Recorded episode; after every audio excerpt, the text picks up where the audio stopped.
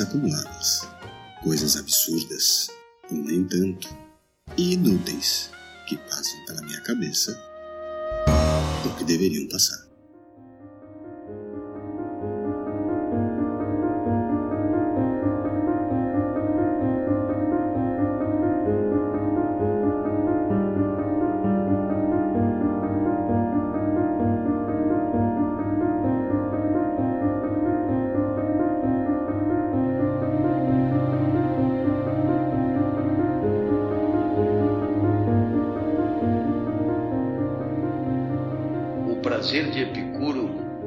Prazer que fundamenta a moral epicurista, é o prazer com as coisas simples. E eu já vou destrinchar mais um pouquinho isso. Na verdade, a grande arte da vida está em continuar conseguindo ter prazer com coisas simples. E por quê? Porque para Epicuro, à medida que vamos vivendo, vamos prostituindo o nosso corpo. Quer dizer, vamos habituando o nosso corpo a sofisticações tais que ele vai perdendo a capacidade de ter prazer com o que é simples. E você dirá, mas qual é a vantagem de continuar tendo prazer com coisas simples? A vantagem é que as coisas simples são mais fáceis de encontrar, tornando assim o prazer mais provável. Posso dar um exemplo? Eu tenho um aluno que estuda comigo filosofia a título particular. Tem uns três ou quatro nessa condição. E um deles é muito curioso. Foi meu professor na faculdade de Direito. É professor titular da faculdade de Direito. E estuda filosofia comigo há uns cinco anos. Toda semana. E ele tem tiradas fantásticas. Como, por exemplo, espumante para mim é Veuve Clicquot, rosa ou rosé 69. Percebeu? Percebeu? O problema, isso é o contrário do epicurismo. Porque imagina que o cara, para conseguir ter prazer, por exemplo, com um capelinha, com um sangue de boi, com uma cidra cerezera, com uma groselha vitaminada Milani, com não sei o quê, ele vomita. Para ele tem que ser Veuve Rosé Safra 69. Pô, esse cara, esse cara demora, velho. Por mais tigrão que ele seja, o prazer para ele ficou restrito a um cocôzinho de mosca. Eu, eu gosto de Coca Zero. Epicuristicamente, eu sou muito mais sábio. Porque aqui na Hermínia, é lá, ou no teatro, tem Coca Zero. Até na USP tem Coca Zero. Na USP que não tem nada, tem Coca Zero. Então, se você consegue ter prazer na USP, está preparado para viver. É? Ver. E vira o professor e diz: Eu gosto o foie gras era, claro, exemplo dele. Foie gras, mas com geleia de amora da marca tal e com abricô do Ceilão, temperado com lágrimas de castor da Manchúria. É duro essa, porque você tem que fazer o castor chorar sem matar o castor.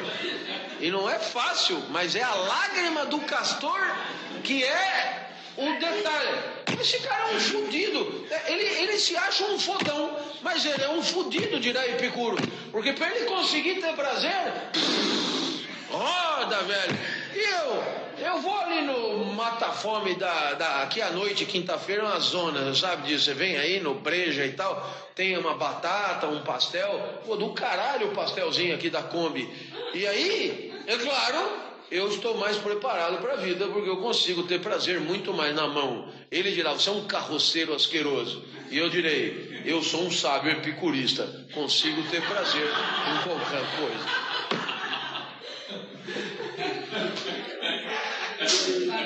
Não é por acaso que Epicuro é um pensador tido como de esquerda e um grande inspirador de Marx, inclusive, sabe? Marx, Marx, a tese de doutorado de Marx é uma comparação do pensamento de Demócrito com o pensamento de Epicuro. Não é por acaso. Em outras palavras, para viver bem não precisa de frescura. Quer, quer mais exemplos? Eu dou. Outro dia encontrei um amigo de faculdade, portanto, alguém com mais idade que eu, porque eu entrei na faculdade cedo demais. E esse alguém me disse: E aí, Clóvis? Tá, quem sempre conversa de homem em vestiário, e a mulherada e tal. E, ah, rapaz, eu para me estimular hoje eu preciso nem consigo, mas tal, e é coisa, e é aparelho, e é pílula, e é gel, e tem o gel que esquenta, o gel que esfria, e o gel para enfiar não sei aonde, e o cara. Eu falei, mas rapaz, tudo isso para dar uma trepada, velho. Você não tem noção do gel. Eu falei, pô, e, o... e um drive assim? Não, de jeito nenhum. Epicuristicamente, esse cara tá fresco demais. O hedonismo epicurista é a ética da simplicidade. Quer mais exemplo? O sujeito que não. É o meu caso, que fique claro, esse é o meu caso. Detesto tomar água. Tanto que não tomo. Mas a Coca-Cola já me resolve. Mas água, água, água, água. Para eu tomar água, eu preciso assim correr uma hora. E está morto de sede e só tem um bebedouro ali. Então eu tomo. Às vezes eu venho correr aqui no domingo. Então eu corro e tal, e lá no CP tem um bebedouro. Aí eu chego e bebo água e tal. Mas se não for assim, numa situação normal, sair aqui e tomar um copo d'água, isso não é possível para mim. Isso é uma lacuna na minha formação epicurista. Outro dia, uma senhora olhando para mim disse: Você vai comer esse arroz sem nada? Eu adoro arroz. E não precisa ter nada. Se tiver um ovo frito, é a glória. Zoião mal passado. Sabe gema mole que a gema escorrega no arroz? Nossa, mas não precisa, só o arroz rola sabedoria epicurista. A mulher precisa de arroz com carne, não, arroz. E pão, não vai passar uma manteiguinha no pão? Perdeu a capacidade de ter prazer com o pão sem manteiga. Espero que tenha entendido a filosofia de Epicuro.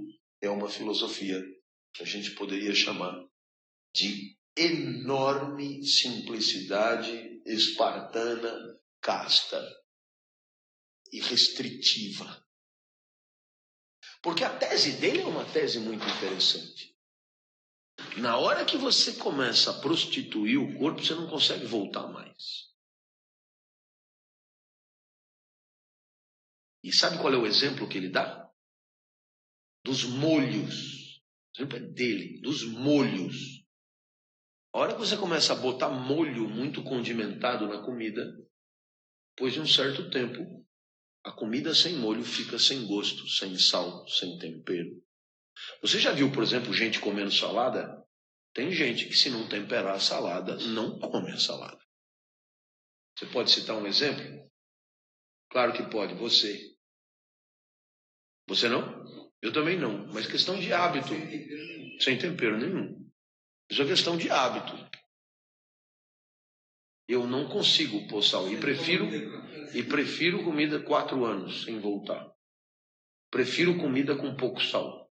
Qual é a ideia? Quanto mais você prostitui, porque prostituir as papilas quer dizer o quê? Você overestimula e aí o que acontece? Ela não volta. Depois que você laciou, ela não volta. Então, qual é o segredo da vida? Continuar tendo prazer com o que você já teve um dia. O prazer da simplicidade. Continuar se alegrando quando o ônibus chega. Difícil para quem já não toma mais ônibus. Mas você se alegra quando o ônibus chega. Ela, ela adorou o exemplo. Você vende ônibus? Já, seja epicurismo zerado. Mas para quem toma ônibus, a hora que o ônibus chega é uma sensação indescritível. Se você chegar para mim hoje que não tomo ônibus desde os 26 anos, que foi quando eu tirei carta, minha vida eu dividi em dois, até os 26 buzungas. Aí depois dos 26 tirei carta e comprei o meu primeiro Voyage 70. Nossa, velho. O carro nunca andou. Eu dava aula de francês para sobreviver e tinha uma aluna chamada Maria Augusta. E Maria Augusta falava assim: não me bate, sabe dessas pessoas que assim. Eu falei para ela, precisaria comprar um carro. Eu tenho um carro para vender lá em casa que eu nunca uso. Então seria uma alegria tanto vender o carro. Eu comprei o carro da Maria Augusta na primeira esquina. O carro só saiu da garagem dela e nunca mais funcionou.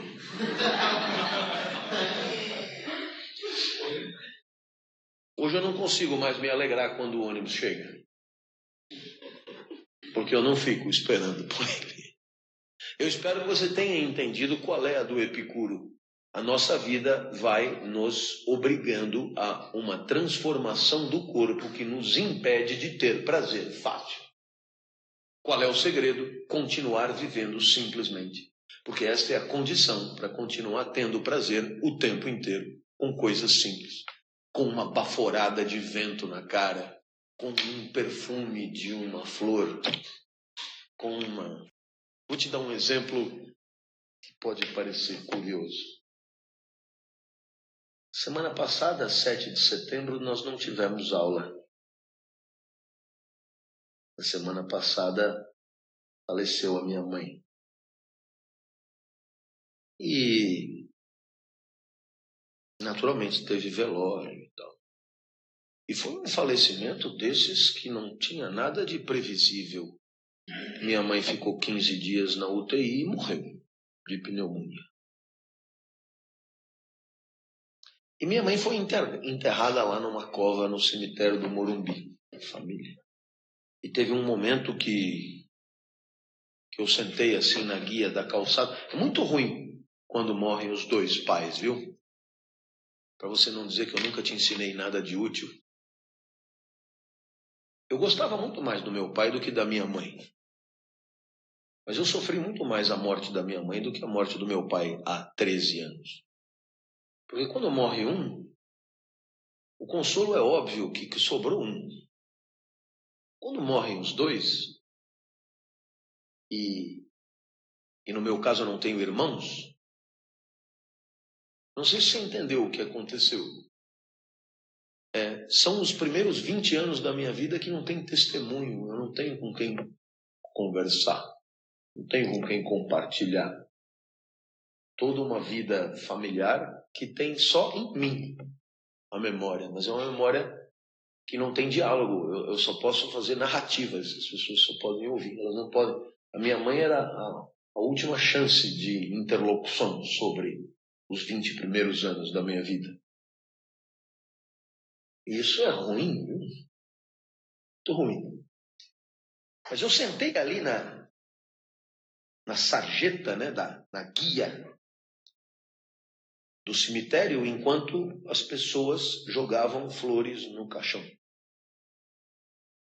É todo um ritual terrível de fechar o caixão. Eu, como filho único, tive que fazer tudo, reconhecer o corpo. Foi tentado de tudo e, e é tudo destrutivo. Então. E eu sentei ali, vendo ali a coisa terminar. E de repente eu senti um aroma diferente me chamou tanto a atenção que eu fui investigar.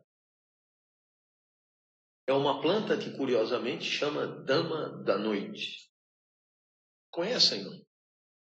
E ela exala um perfume muito característico. E no meio daquele inferno, aquele perfume foi como que um sinal. E eu tive ali um momento de prazer no meio da mais absoluta dor. Pois Epicuro fala dessa capacidade. A capacidade de, em momentos terríveis da vida, conseguir encontrar alguma coisa que te traga um jaule de prazer. Isto é uma grande sabedoria.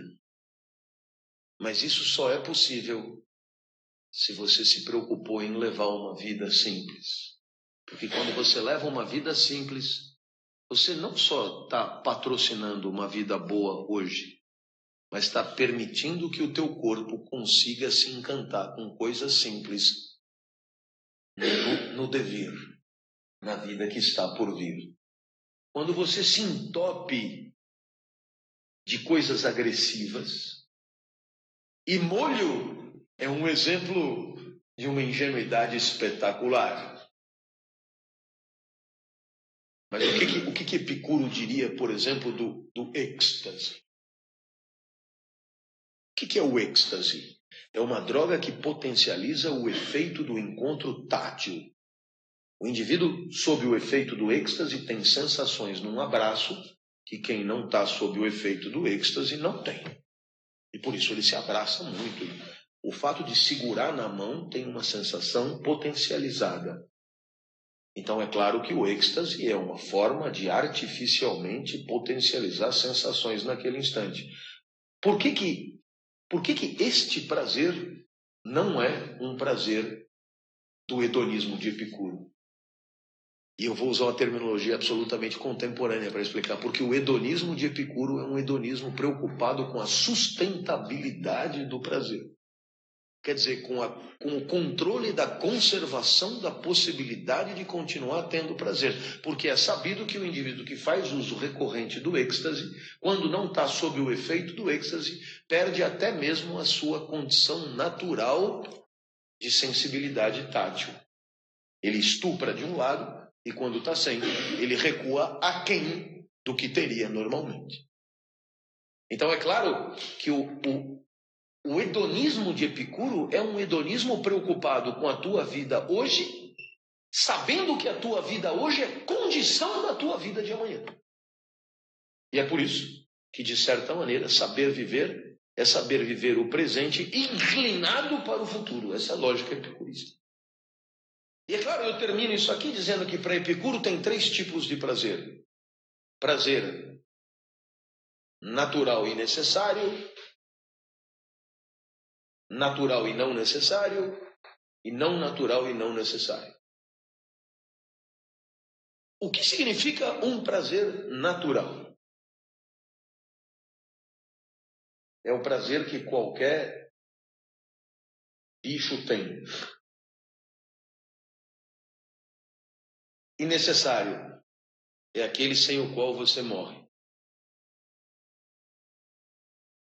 Então, um prazer natural e necessário por excelência é comer. Alimentar-se para sobreviver. Mas você tem o natural e não necessário. É aquele que todo bicho tem, mas se não tiver, não morre. É o caso clássico do sexo, masturbação. Se você tem um sagui em casa, sabe o quanto a masturbação é prática de um prazer natural. Mas não necessário, porque você não vai morrer se não bater a sua punhetinha. E não natural e não necessário é comprar uma bolsa Prada na Daslu. Essa o sagui não faz. E se você não fizer, não vai morrer também. Pois na ética epicurista, o prazer que fundamenta a vida são os naturais e os necessários. Os naturais e não necessários a fazer com moderação. E os não naturais e não necessários a evitar completamente. São os mais perniciosos e os que mais corrompem uma vida de sabedoria. Essa é a filosofia de Epicuro. E eu termino a minha aula dizendo que, paradoxalmente, Epicuro tem muito má fama. E Epicuro sempre foi taxado, na sua época e na posterioridade cristã, como sendo um lascivo, um devasso, e o apelido dele era porco. Imputava-se Epicuro uma vida de devassidão. Por quê? Porque a sua filosofia era a filosofia do prazer. Mas quando você vai ler o que Epicuro disse, o que ele disse mesmo, tudo foi queimado. Na verdade, o que a gente tem de Epicuro são transcrições de alunos de Epicuro. O que ele escreveu mesmo foi tudo destruído. Nada como pertencer a uma civilização cristã e aberta para a diversidade. E Epicuro tinha, portanto, a fama de um indivíduo promíscuo, devasso. O jardim dele, da casa dele, era jardim das delícias, segundo diziam. Mas quando você vai ver mesmo o que ele dizia, Epicuro tinha uma vida infinitamente mais restritiva e espartana do que qualquer sacerdote caluniador. Era isso. A carta ameneceu, você lê com facilidade no domingo. Depois do almoço, semana que vem, tem mais. Obrigado.